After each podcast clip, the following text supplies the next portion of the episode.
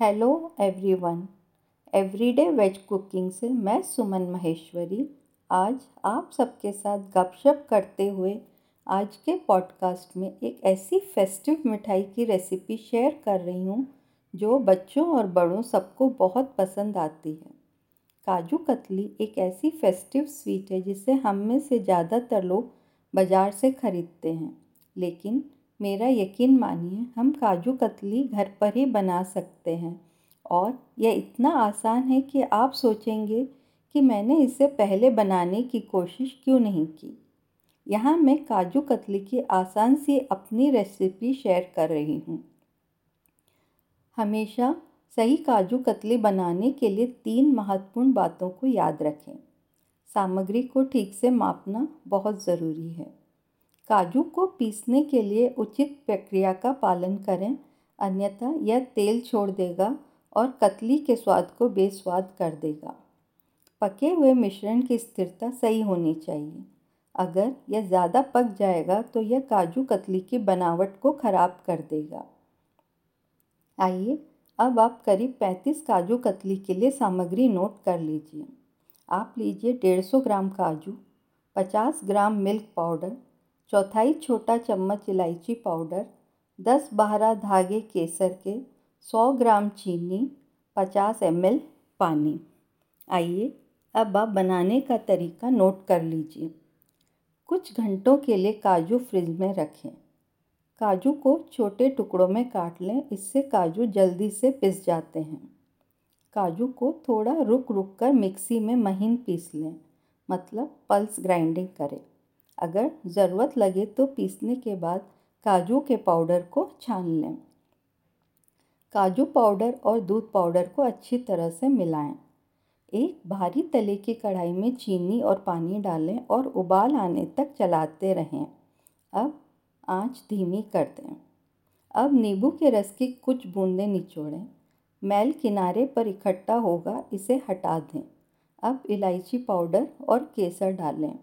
अब काजू और दूध पाउडर के मिश्रण को डालें और अच्छी तरह से मिलाएँ। मिश्रण को लगातार चलाते रहें, जब तक कि ये हलवे की तरह ना लगने लगे और किनारे ना छोड़ दें। आँच बंद कर दें। ऐसा करने से मिश्रण अधिक पकने से बच जाएगा।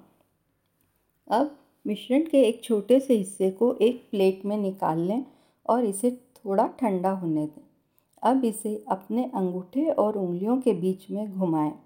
अगर यह आपकी उंगलियों से चिपके बिना आकार रखता है तो मिश्रण तैयार है।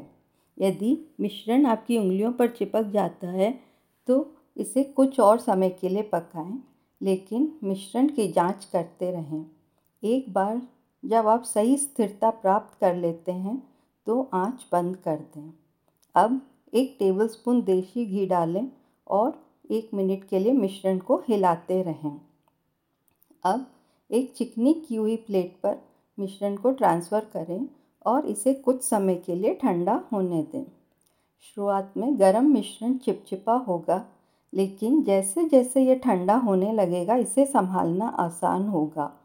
बस थोड़ी प्रतीक्षा करें। जब मिश्रण हल्का गर्म हो, उसको संभालना आसान होगा। अब जब मिश्रण को संभालना आसान हो जाता है तो इसे चिकने आट हाथों से गूँथ लें और इसे एक लोई की तरह आकार दें और इसे चपटा करें।